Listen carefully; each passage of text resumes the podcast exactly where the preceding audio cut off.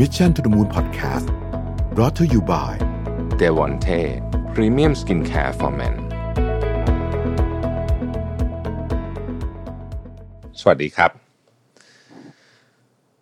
ยินดีต้อนรับเข้าสู่ Mission to the Moon Podcast นะครับคุณอยู่กับประวิทยานุสาหะนะครับ ก่อนหน้าปี 2020 เนี่ย เชื่อว่าหลาย ๆ คนก็รู้สึกว่าโลกธุรกิจเนี่ยเปลี่ยนไปเยอะมากอยู่แล้วนะฮะ เทคโนโลยีเนี่ยถูกเข้ามาทำให้การทำงานของเราเนี่ย เปลี่ยนไปทั้งกระบวนการการทำงานลงไปถึงวิธีคิดของการทำงานด้วยนะฮะแล้วก็ตัวธุรกิจเอง เนื้อหาเองโอ้ทุกอย่างเปลี่ยนหมดเลยนะฮะเราก็เรียกรวมๆว่า digital disruption ก็ได้นะครับซึ่งตอนแรกๆหลายคนก็อาจจะไม่ได้รู้สึกกังวลมากนักโดยเฉพาะสำหรับ SME นะฮะสำหรับ SME เนี่ยก็อาจจะไม่ได้กังวลมากเท่าไหร่ในช่วงแรกๆนะครับ แต่พอเข้าปี 2020 เนี่ยบริบทมันเปลี่ยนแบบเยอะมาก คือ move มันสูงมากนะครับ ทุกคนเนี่ยต้องต้องเข้าใจเรื่องของดิจิทัลผมใช้คำว่าต้องมีดิจิทัลลิเทเรซีหรือว่าความเข้าใจในโลกดิจิทัลเนี่ยอย่างมากเลยทีเดียวนะฮะผู้บริหารเองก็จำเป็นจะต้องเข้าใจจำเป็นจะต้องมาเรียนรู้เรื่องนี้นะครับอาจอาจจะไม่ได้เป็นคนที่ลงไปใช้ tools ต่างๆ เองนะแต่ต้องเข้าใจว่ากระบวนการ process พวกนี้เนี่ยมันเปลี่ยนแปลงอะไรบ้างนะครับ เราทุกคนเนี่ยถูกบังคับเลยแหละนะให้ต้องใช้ของพวกนี้นะครับ ธุรกิจก็มาเจอกับหลายสถานการณ์ที่ไม่ได้คาดคิดมาก่อนไอสิ่งที่เคยไทยได้นะ ก็ทำไม่ได้อีกต่อไป ผมผมใช้คำว่าเคยเป็น advantage นะฮะบางทีตอนนี้เป็น disadvantage นะฮะเคยเป็น asset ตอนนี้กลายเป็น liability อะไรแบบนี้เป็นต้นนะครับ ก็เป็นความท้าทายมากนะฮะแล้วก็เชื่อว่าการเปลี่ยนแปลงนี้มันจะไปอีกไกลกว่านี้ ทั้งหมดทั้งมวลนี้นี่เราก็จะเห็นเคสธุรกิจที่ทั้งล้มเหลวนะครับอยู่รอดประสบความสำเร็จมาก นะครับก็มีนะครับจริงๆธุรกิจที่ไม่สามารถอยู่รอดได้เนี่ยการปรับตัวจะไม่ใช่ปัจจัยเดียวมันมีหลายเรื่องนะคือบางทีมันเป็นเรื่องของภาพใหญ่ของมหาภาคผลกระทบจากวิกฤตโควิดอะไรแบบนี้เนี่ยนะฮะก็มันก็ไม่ได้เกี่ยวเรื่องปรับตัวซะทีเดียวหรอกนะครับแล้วมันจะมีเรื่องอื่นอีกเช่น cash flow นะฮะข้อจำกัดต่างๆ จริง ๆ ไม่ใช่เฉพาะธุรกิจ คือคือทุกธุรกิจมันมีมุมของความยากอยู่ ธุรกิจขนาดใหญ่อาจจะฟังดูเอ้ยเขาใหญ่ไซซิ่งใหญ่ น่าจะดีหรือเปล่านะฮะเขาก็ดีในบางเรื่องในหลาย ๆ เรื่อง แต่ว่ามันก็จะมีความยากของเขาเช่นเอ่อพอไซส์ขนาดใหญ่เนี่ยจะปรับตัวทีนึงจะเปลี่ยนอะไรทีนึงเนี่ยโอ้โห มันเปลี่ยนองค์คาพยพมันเยอะมากนะครับ SME ส่วนใหญ่ที่เราเห็นที่ที่อยู่รอดนะฮะอยู่รอดเนี่ยเช่นกลุ่ม SME ร้านอาหารของกินต่างๆเนี่ยนะครับก็หลายคนที่อยู่รอดเนี่ยก็ต้องก็ต้องใช้เรื่องของแพลตฟอร์มออนไลน์เยอะ นะครับสมัยก่อนเนี่ยคนบางคนก็ Delivery บ้างไม่ Delivery บ้างนะฮะบางคนก็ไม่อยากจะทำเพราะมันมีข้อจำกัดนู่นนี่ แต่ตอนนี้เรียกว่าแทบทุกร้านจำเป็นต้องเข้ามาในแพลตฟอร์มเหล่านี้ บางร้านตอนนี้เนี่ยทำสาขาที่ต้องใช้คำว่าเอาไว้เฉพาะสำหรับการส่งโดยเฉพาะที่เรียกว่า cloud kitchen อะไรพวกนี้เนี่ยนะฮะอย่างอย่างร้านอาหารบางบางกลุ่มเนี่ยที่เขามี4ี่ห้าร้าน4ี่ห้าแบรนด์เนี่ยนะฮะก็อะไปเอาที่ตรงนึงอาจจะไม่ต้องไม่ต้องอยู่ในห้างไม่ต้องอยู่ในอะไรเลยนะ ขอให้มันมีที่ที่ไรเดอร์เขาสามารถไปรับอาหารได้เนี่ยก็กลายเป็น cloud kitchen ก็เป็นธุรกิจแบบใหม่นะฮะที่ได้รับความนิยมมากในช่วงสองสามปีนี้นะครับแล้วถ้าหากใครจำได้เนี่ยในตอนแรกๆที่เราพยายามใช้ชีวิตกับโควิดเนี่ยนะครับเรามักจะเห็นข่าวร้านอาหารต่างๆ ออกมาตรการหรือว่ารูปแบบธุรกิจใหม่ๆเยอะมาก ทั้งโปรโมชั่นเอ่ยเมนูใหม่เอ่ยหรือปรับตัวของที่มันเคยแบบ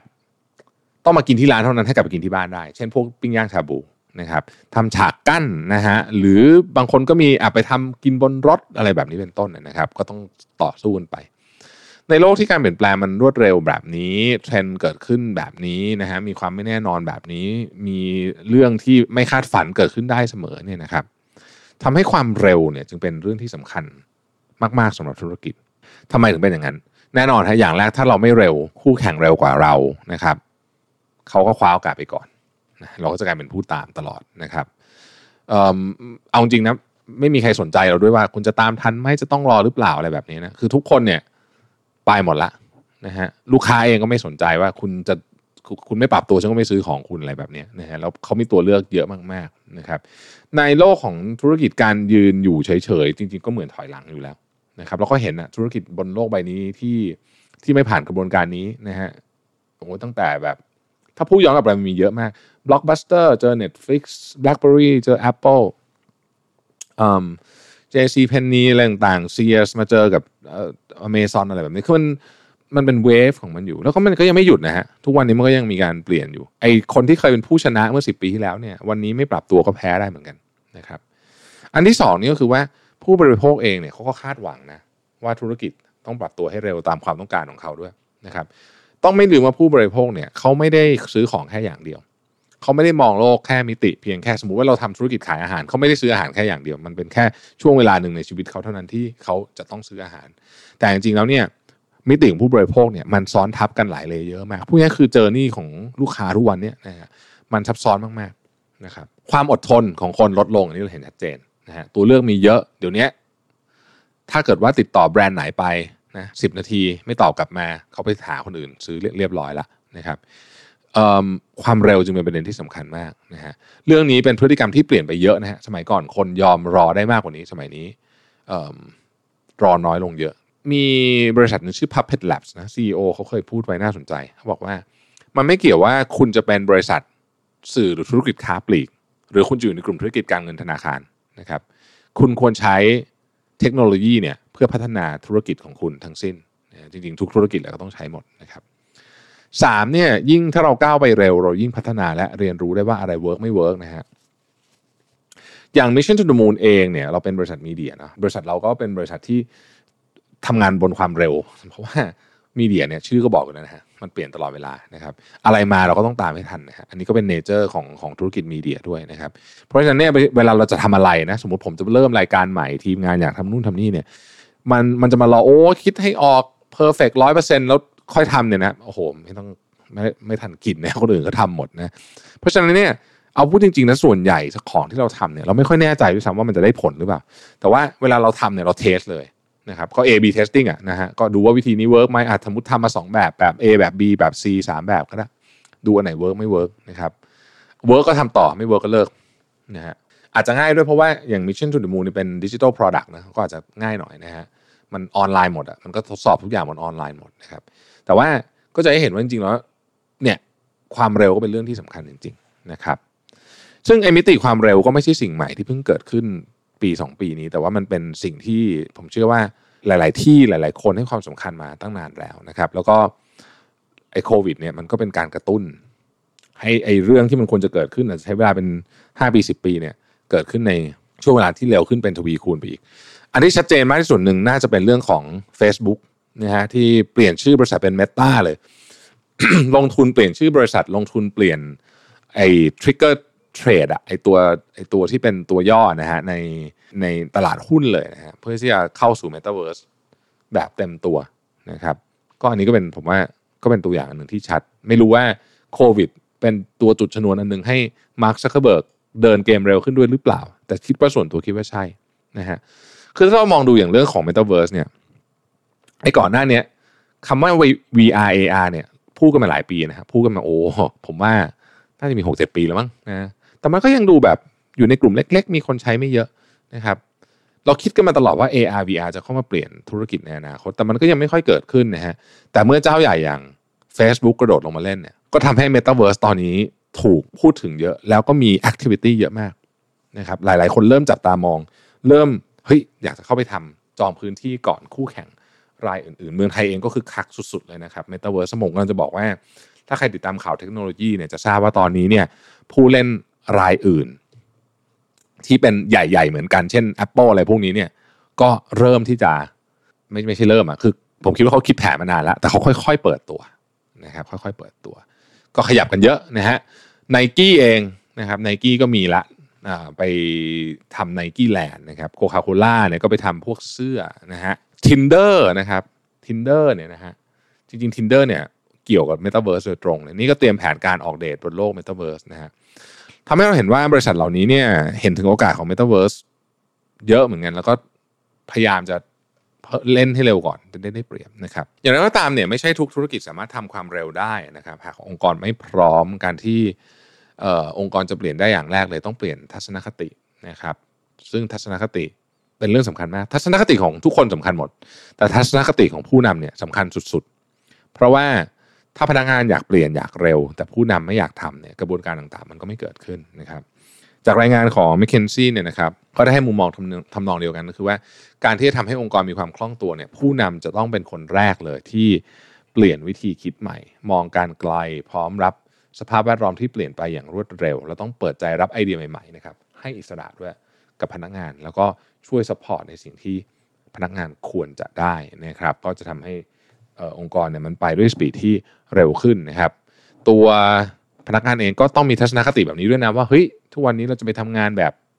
ช้าๆเหมือนเดิมมันก็ไม่ได้แล้วทุกอย่างมันเปลี่ยนเร็วนะครับ ต่อจากเรื่องของคนไปแล้วเนี่ยเรื่องของ decision making ก็สำคัญนะฮะ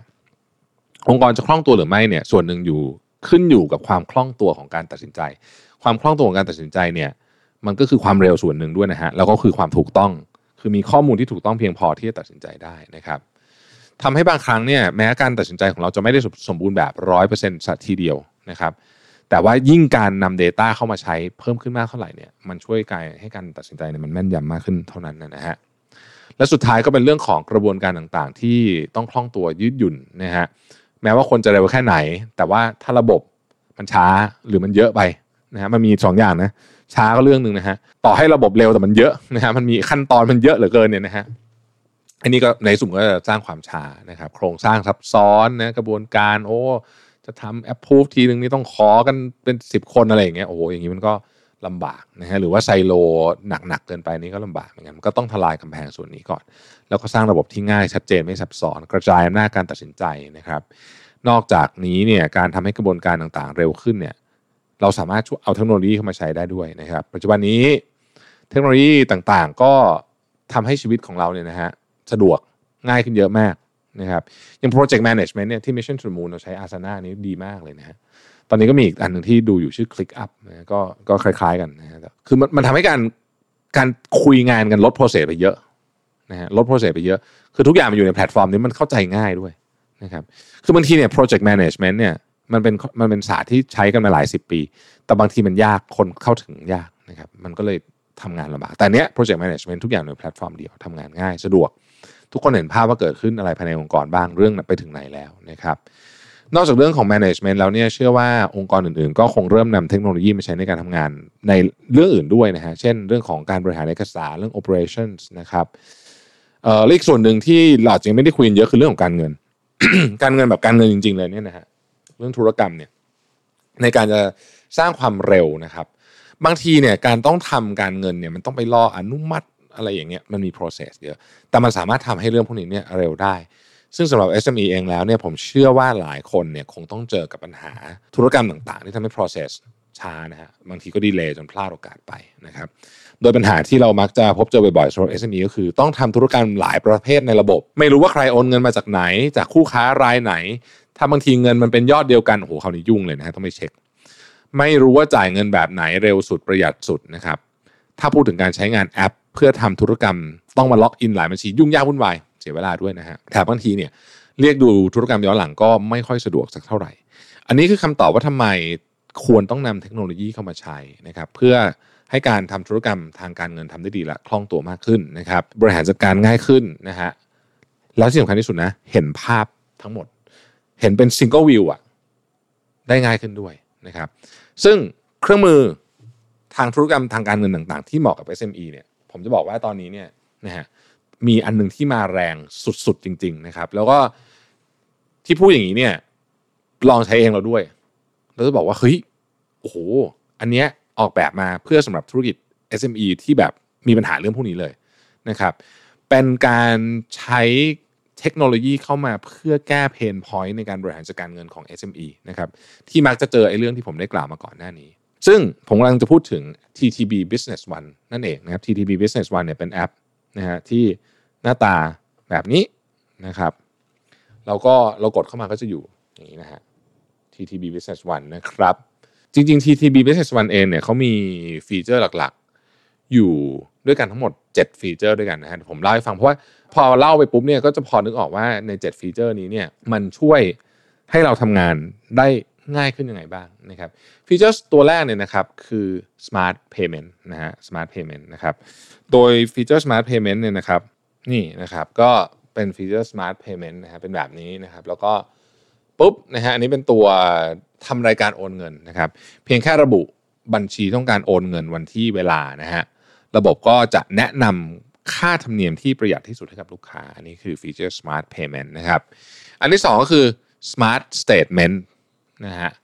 อันนี้เนี่ยนะครับบางทีเนี่ยเราเราจะงงว่าเองเงินนี้มันมาจากไหนจากใครข้อมูลไม่ครบถ้วนดูยากนะครับ อันนี้เนี่ยเขาดีไซน์มาเลย ให้ดูได้ง่ายๆ เช่นอะคุณคัสตอมก่อนวันที่จะเอายังไงนะครับ เสร็จแล้วคุณก็มาดูว่าคัสตอมเสร็จแล้วเนี่ยคนที่โอนมาเนี่ยเป็นใครนะครับ นี่กดเข้าไปดูได้เป็นดีเทลละเอียดยิบเลยอย่างนี้เลยนะฮะเช็คง่ายขึ้นเยอะมากนะครับ อันที่ 3 คือ Smart Dashboard นะฮะซึ่งเป็นการสรุปข้อมูลในรูปแบบแดชบอร์ดนะครับซึ่งอันนี้อย่างที่ผมบอกมันจะเห็นเป็น single view อะคือคุณจะรู้ว่าเออ ตอนนี้เงินเราเท่าไหร่อะไรยังไงนะฮะแล้วก็เห็นข้อมูลทุกอย่างชัดเจนนะครับว่าเออ OD balance มีเท่าไหร่นะฮะ ข้อมูลรายการอนุมัติข้อมูลผู้รับเงินกิจกรรมต่างๆ ที่เกิดขึ้นบน Business One จะอยู่ที่แดชบอร์ดทั้งหมดนะครับอันที่ 4 คือ Smart Search นะฮะที่ช่วยธุรกิจเนี่ยเห็นรายการธุรกรรมรายรับรายจ่ายย้อนหลังได้ทุกประเภทนะฮะผ่าน Search Keyword ง่ายมาก คือบางทีเนี่ยถ้าถ้า UI UX ไม่ดีนะ คุณจะหานี่ไม่เจอนะครับข้อ 5 คือ mobile authorization นะฮะอนุมัติการทำธุรกรรมให้กับ SME ง่าย ๆ รวดเร็วผ่านสมาร์ทโฟน โดยไม่ต้องเดินทางไปทำเรื่องต่างๆ เหมาะกับธุรกิจ SME ที่มีพนักงานบัญชี ช่วยทำอยู่ที่ออฟฟิศแล้วก็เจ้าของอยู่ไหนก็ก็อนุมัติได้ ก็คือมีคนเซตรายการขึ้นมาให้ แล้วก็ส่งมาปุ๊บอะคุณ approve ได้เลยในมือถือนะครับ Quick View นะฮะอันนี้สำหรับคนที่แบบเฮ้ยเมื่อกี้เงินโอนเข้ามายังเนี่ย อันนี้ดูรายการเดินบัญชี 3 รายการแรกล่าสุดนะครับ แล้วก็สุดท้ายก็คือว่า Group Company View ที่จะทำให้เรามองเห็นภาพรวมทุกบัญชีของกลุ่มบริษัทนะฮะไม่ต้องเปลี่ยนไปเปลี่ยนมาเห็นหมดเลยทุกอันเลยนะครับอันเนี้ยจะช่วยลดความสับสนของคนทำบัญชีนะครับด้วยฟีเจอร์หลัก 7 อย่างที่จะเข้ามาช่วยบริหารเงินของ SME เนี่ยนะครับสะดวกขึ้นจริง ๆ สะดวกมากนะฮะแล้วก็โดยเฉพาะกับผู้บริหารเนี่ยนะฮะเห็นภาพชัดเจนนะครับ แล้วก็เรารู้ที่มาที่ไปนะฮะ บางทีเนี่ยเราจะรู้สึกเรื่องการเงินเป็นเรื่องน่าปวดหัว แต่ว่าถ้าเกิดมันถูกรวมจบอยู่ในแอปเดียวเนี่ยมันช่วยลดความซับซ้อนความยุ่งยากไปได้เยอะเลยนะครับเรียกว่าแอป TTB Business One เนี่ยนะฮะตอบโจทย์ความต้องการจริง ๆนะครับ แล้วก็เนี่ย UI UX ทุกอย่างสวยงามนะครับผมผมชอบมากเลยแล้วก็ดูดูง่ายนะฮะเป็นอะไรที่ลองใช้เองแล้วเนี่ยต้องบอกว่าประทับใจมากๆ ประทับใจจริงๆนะฮะสำหรับตัวที่เป็นแอปของทางการเงิน ที่เกี่ยวกับธุรกิจอะอันนี้ต้องบอกว่าประทับใจมากจริงๆนะครับสรุปสุดท้ายเนี่ย TCB Business One Mobile Application ว่าทำไม SME ถึงต้องมีติดตัวไว้นะครับอันแรกก็คือควบคุมธุรกิจได้จากมือถือเครื่องเดียว บริหารจัดการได้ครบวงจรนะครับสองทำได้ทุกธุรกรรมจากแอปพลิเคชันเดียว 3. ประสบการณ์เดียวกันทุกอุปกรณ์ นี่ก็สำคัญนะฮะเพราะว่าคนส่วนใหญ่เดี๋ยวนี้ไม่ได้มี device แค่อันเดียวนะคุณเปิดแท็บเล็ตเปิดอะไรเนี่ยนะฮะ ใช้ประสบการณ์เดียวกันหมด ใช้ง่ายไม่ซับซ้อนสะดวกปลอดภัยคำว่าใช้ง่ายแปลว่าอะไรรู้ไหมฮะแปลว่าคุณเปิดขึ้นมาปุ๊บเนี่ยคุณไม่ต้องเปิดคู่มืออ่านคือคุณรู้เลยว่ากดปุ๊บปุ๊บปุ๊บเอ้ยรู้เลยอะไรอยู่ตรงไหนนี่อย่างนี้เรียกว่าใช้ง่ายนะครับ แต่ถ้าใครอยากอ่านคู่มือก็ดีนะฮะเพียงแต่ว่าคำว่าใช้ง่ายของผมคือมัน intuitive มันเข้าใจง่ายนะครับ ต้องบอกจริงว่า เน้นย้ำอีกครั้งว่า ลองใช้แล้วแบบประทับใจมาก ประทับใจมากจริง ๆ และอยากให้ทุกคนได้มีโอกาสใช้นะครับหากท่านใดสนใจข้อมูลเพิ่มเติมเกี่ยวกับ TTB Business One เนี่ยเข้าไปดูในลิงก์ผมแปะไว้ให้เรียบร้อยแล้วนะครับหรือจะสอบถามเพิ่มเติมได้ที่ศูนย์บริการลูกค้าของ TTB นะครับโทร 02 643 7000นะครับ02 643 7000 ได้เลยนะครับ ขอบคุณทุกท่านที่ติดตาม Mission to the Moon นะครับ แล้วพบกันใหม่ในวันพรุ่งนี้นะครับ สวัสดีครับ Mission to the Moon Podcast Presented by d e v o n t e Premium Skincare for Men